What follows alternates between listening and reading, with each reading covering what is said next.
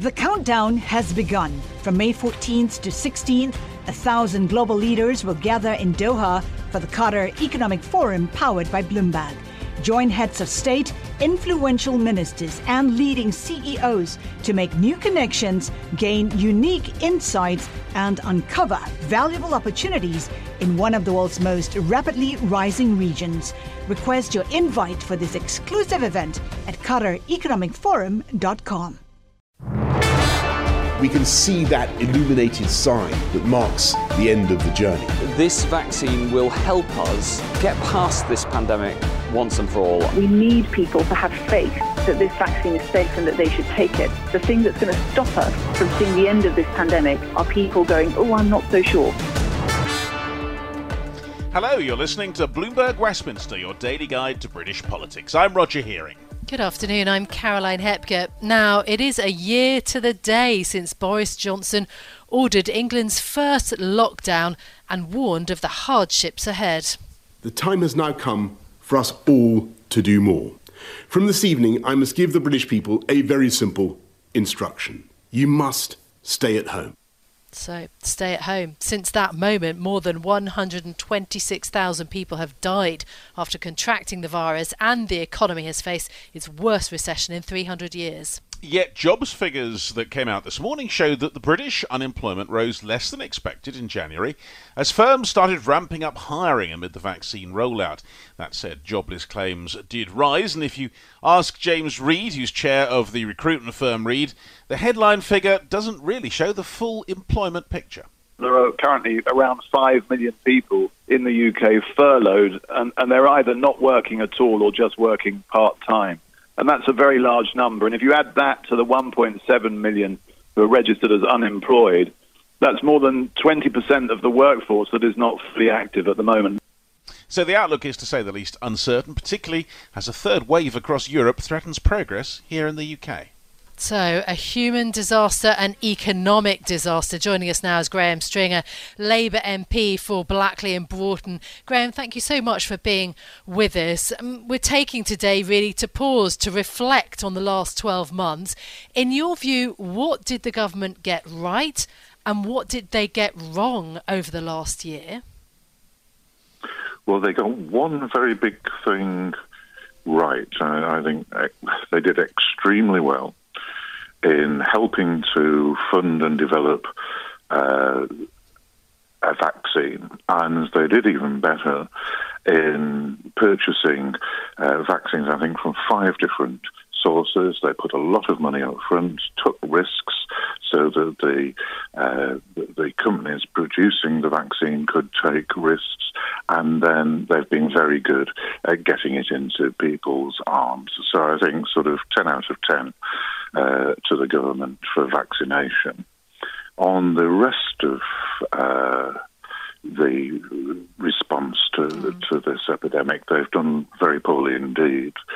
The test and trace system was incredibly expensive. Thirty-five billion pounds have gone into the budget, and according to the audit uh, people, it's for a lot of the time it only had marginal effect, if any effect uh, at all. They've done that uh, badly. Centralising uh, the public health response has been a mistake. They've sidelined and uh, left unfunded local public uh, health teams. And there has been uh, an arbitrary decisions when it's come to, to lockdowns and increasing lockdowns. So one very good thing and a lot of very poor things. Well, one of the one of the things that people are focusing on this week, of course, because there's a vote uh, in, Parliament, you'll be voting, I guess, um, is extending the restrictions. And a lot of people say it's absolutely extraordinary the kind of restrictions which the British people have accepted. I mean, you can be fined five thousand pounds possibly for trying to go on a foreign holiday soon. Uh, a year ago, we wouldn't have dreamt such things were possible. Is it right to continue the restrictions at the level they are at the moment? I will vote against it. I think the legislation itself is deeply flawed, uh, and the government have abused uh, how they, have uh, implemented that, uh, legislation. We've got more than half of adults vaccinated uh, in in this country. We've got about 98, 99% of the groups who have died of COVID vac- uh, vaccinated, and that figure will obviously only go up marginally. Uh, so the threat of death is very low uh, indeed. So I think there is very little excuse uh, for continuing uh, the legislation. I will vote mm. against it.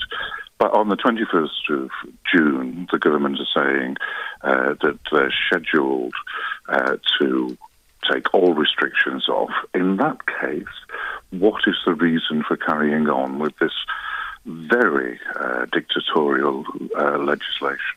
Well, I suppose um, because uh, of the danger of, of the virus kind of rearing its head again, as it is currently in Europe. So the risk of variants, also the R rate increased last week. It's now at 0.9. I mean, that's kind of dangerously close to, to 1, um, which would mean that it would be spreading very quickly. Uh, so there is a significant danger from variants in particular.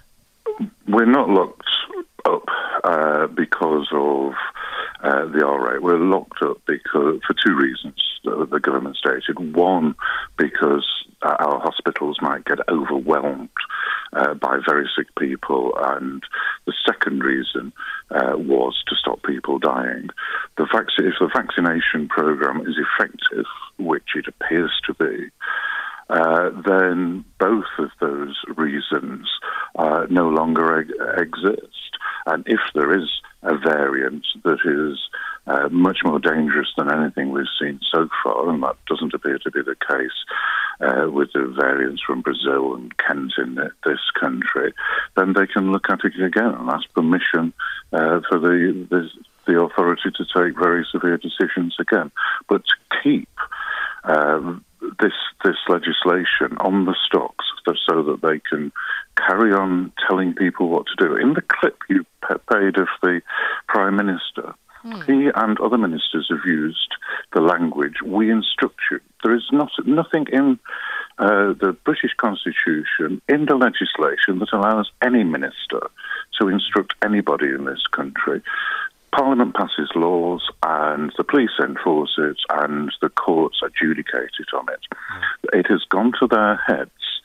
Uh, they have taken dictatorial powers and they've taken dictatorial decisions. All right. Well, a lot of what you're saying will depend on the continuing efficient rollout of the vaccines, of course, and that seems to be slightly under question because of what's going on with uh, vaccines exports. The, as you know, there's a dispute between Brussels and London at the moment. AstraZeneca company is, seems to be at the heart of it. Suggestions now, perhaps, that there could be uh, perhaps a sharing of what comes out of the AstraZeneca factory in the Netherlands. Is this the right way forward? I mean, compromise really at this point? Commercial contracts have been signed, and I think those have to be uh, followed. I find the French and German governments and the uh, European Commission's position um, unfathomable, uh, really. They have been saying loudly that the AstraZeneca Oxford vaccine uh, doesn't work and that people shouldn't take it, so there's a very low take up in, in, in those countries. And then they're saying, but we want to keep it we won't export it. It's an extraordinary uh, position for them to be in. I think the, the UK government should just say we've got commercial contracts. The European Commission weren't prepared to put the money up front to get the contracts, which basically took the financial risks for the government, not the pharmaceutical uh, companies. And I think we just have to uh, stay with that. This uh-huh. country, like European countries is uh, making large donations mm. uh, to of vaccines to developing countries. So it's not that we're keeping it all to ourselves. Is that something that Keir Starmer would uh, agree, the leader of your party? The Unite chief, Len McCluskey, has warned that he thinks that Keir Starmer is, quote, turning Labour into the party of the establishment. Is he? Uh, Keir Starmer wouldn't agree with me. I think for understandable reasons, Keir Starmer has been uh, very cautious. He's, he's still uh, only been leader for just a, a year or so. Um, and I think it, it, he's been too cautious, but I understand uh, why. There is a, a really fundamental uh, problem for the Labour Party, my party, which is that for the last two, if not three elections, Labour voter has been more affluent uh, than the Conservative voter. That is a very strange position for a party of the left uh, to be in, and I think Keir Starmer is trying to square uh, that circle that in, in London, affluent middle class people are voting Labour, and poor people in the north of England and the Midlands are not yeah. uh, voting Labour, and, and uh, he's not solved that uh, that conundrum yet. Well, on, on that point, on that very point, you've got, of course, the Hartlepool by-election coming up. It will be very, very interesting. What chance do you think you have of uh, continuing to hold that seat? By-elections are a risky affair at any time, even with uh, governments and oppositions that have clear leads. They're notoriously uh, risky. Voters seem to think they've got a, a, free hit and they often move away from their regular voting patterns. We have chosen a candidate uh, that's even more risky. Uh, he, he's a member of parliament for the same region who lost his seat, and in an area that voted 70% to leave the European Union. He's a strong supporter of the European Union. That is a serious uh, uh, difficulty for, for the Labour Party. I, I, think we, we could have chosen a candidate more in tune with the local area. I think, I think it's good in by elections to choose horses for courses. From Silicon Valley to Wall Street, the promise and perils of artificial intelligence are playing out on the world stage. But what will the next phase of AI adoption look like? Which companies, from big tech to startups, will dominate? And where do the risks and unintended consequences lie? I'm Emily Chang.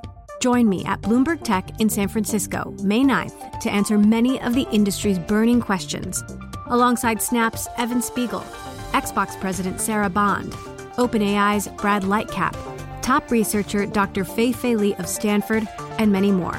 More details and just a few tickets left at bloomberg.com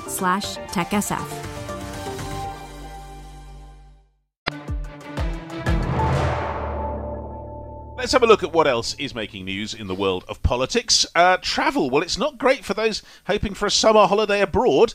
A £5,000 fine for anyone in England trying to travel abroad without good reason is due to come into force next week as part of new virus laws. Foreign holidays currently not allowed under the stay at home rule, which actually ends on Monday, but then the ban on leaving the UK will become a specific law. Under the current plan for easing restrictions, of course, the earliest date that people in England could go abroad uh, would be the 17th of May. However, a resurgence of cases in Europe has cast doubt on the resumption of any foreign travel. The Health Minister, uh, Matt Hancock, said the restrictions on travelling abroad are necessary to guard against another wave and potential new variants. Meanwhile, the vaccine spat continues, perhaps showing a little bit of light, though. This comes as the UK and the EU are edging closer to a diplomatic solution. Uh, it's they want to avoid an escalation over the AstraZeneca vaccine. Uh, could see exports to the UK blocked from Astra's plant in the Netherlands, but Bloomberg sources are telling us the new idea seems to be to share the factory's output. And what about uh, politics at home? In Scotland, First Minister Nicola Sturgeon is expected to survive a vote of no confidence at Holyrood today. This after an independent inquiry found that she had not breached the ministerial code. It was in relation, of course, to her handling of the harassment complaints against the former First Minister, Alex Salmond. Sturgeon believes she did the right thing. Some people being confronted with a similar situation might have made different judgments to the one ones that I made. But I believe I acted appropriately in a difficult situation, and I'm pleased that I have the independent verification of that. But another report by a committee of MSPs has said the Scottish Government's handling of harassment complaints against Alex Salmond was seriously flawed. The committee found it hard to believe Nicola Sturgeon wasn't aware of concerns about Salmond's alleged behaviour before November the 2017. The MSPs added the First Minister had med- misled their inquiry in her evidence. So those are some stories around today. But let's talk about where we are now. It's a year of the lockdown, lockdowns and other restrictions really here in the UK, is it possible then to quantify the costs and benefits of what we've done? Is it possible to say what would have happened to the economy and society if we'd done nothing? Well, one person who may have some answers to that is our next guest. Joining us now is Katharina Hauck, who is reader in health economics and deputy director of the Abdul Latif Jameel Institute for Disease and Emergency Analytics at Imperial College here in London. Thanks for being with us, Dr. Hauck. Uh, let me ask you then, first of all, is it possible to quantify the economic cost of this year of lockdowns and other restrictions? Hi, Roger. Yeah, thanks for. I mean, this is an incredibly difficult question, obviously, and um, people, various uh, groups have tried to estimate um, the costs of the lockdown, and we here at Imperial have done that as well. Um, so, roughly, the estimates vary for a severe lockdown, as we had in March 2020 between 37 billion for the UK. That was our estimate, and some others estimate that higher, up to 46 billion. Now, of course, there are huge caveats around this figure. And three points really are important. First, we have to ask what is really the counterfactual. So, in order to calculate the cost of the lockdown, or more broadly, non pharmaceutical interventions, we need to ask against what do we compare in our calculation do we compare world against the world without the pandemic? Um, um, so we would be comparing the reduction against the pre-pandemic production, or is it a world with a pandemic but without any NPIs or non-pharmaceutical interventions? That would be an unmitigated pandemic. So any calculation is really very hypothetical, um, and because we cannot disentangle the effects of the pandemic from the effects of the mitigation measures. Then, of mm. course, we are only looking at economic costs. We know social costs and long term costs of missed education are high, mental health impacts, and so forth. And the third, I think, caveat to these estimates are that, it, that they are short term. They're very short term estimates, and the Bank of England thinks that we will consider uh, that, that, that we will bounce back afterwards, at least to a certain degree. So, something, there will be a permanent scarring in the midterm. So we have to consider all these facts. And mm-hmm. there are speculations whether whether um, changes in uh, in the demand for goods and services, whether this will be permanently changed, or whether um, this uh, this will be just a short term change. So yeah. I think it's uh, it's very difficult to uh, actually put a monetary value on it. Yeah, no, incredibly complex. Um, uh, you've explained it so um, interestingly. But look, how then does this compare with the cost of, let's say, the test and trace system and the vaccine rollout? Because those are sort of quite quantifiable in terms of how much the government has had to put into those uh, to those issues. Yes, so I mean, we have a pretty clear idea of what these two interventions cost. Um, but of course, um, we find it much harder to quantify the benefits of these interventions.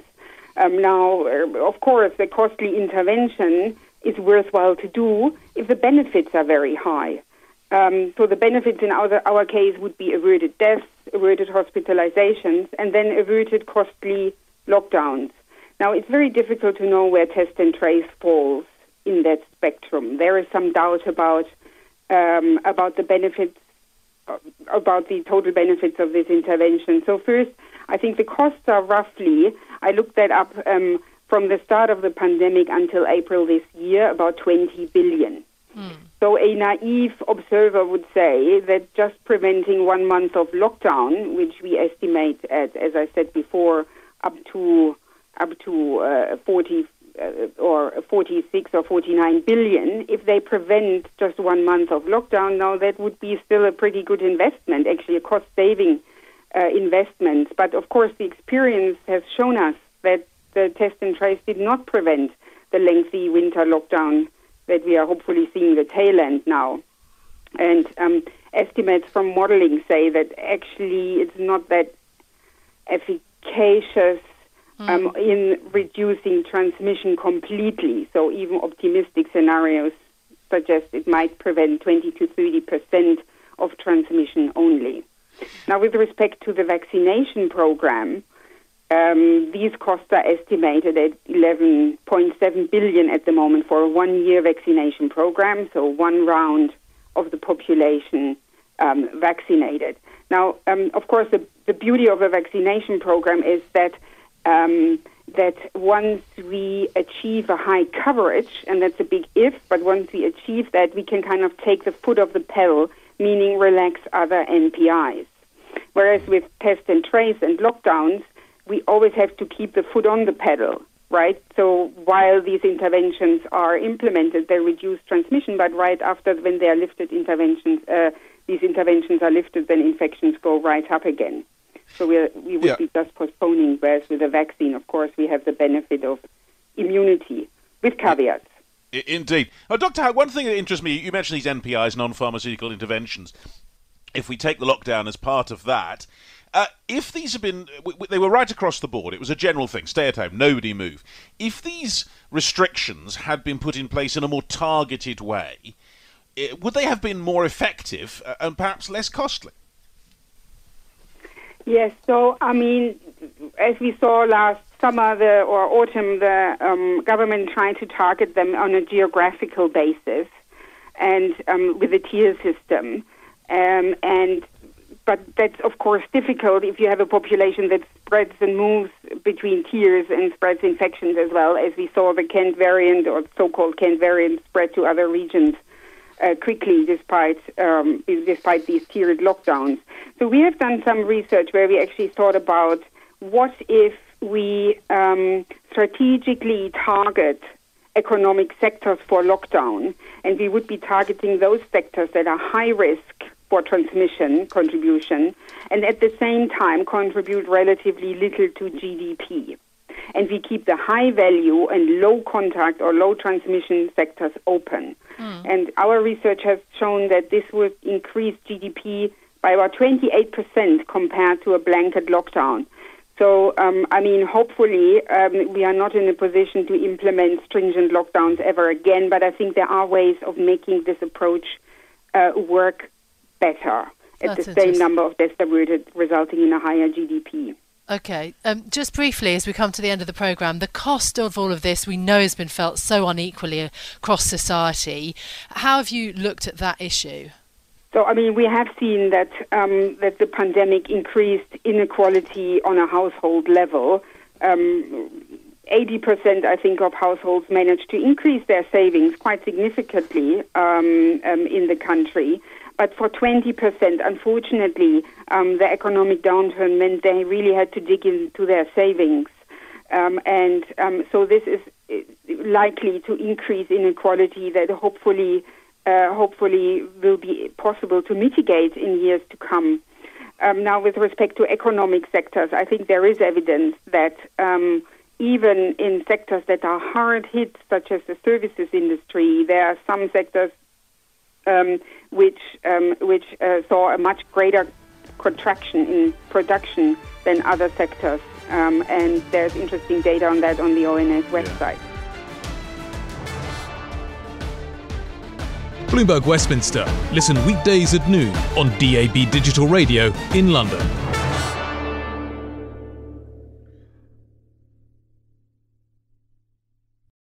Collaborate for a greener future at the Bloomberg Green Festival, a groundbreaking celebration of the thinkers, doers, and innovators leading the way. From design and culture to technology, science, and entertainment. Hear from inspirational speakers and immerse yourself in climate solutions. July 10th through 13th in Seattle. Title sponsor Amazon. Official airline Alaska Airlines. Get 20% off using promo code Radio20 at BloombergLive.com slash Green Festival.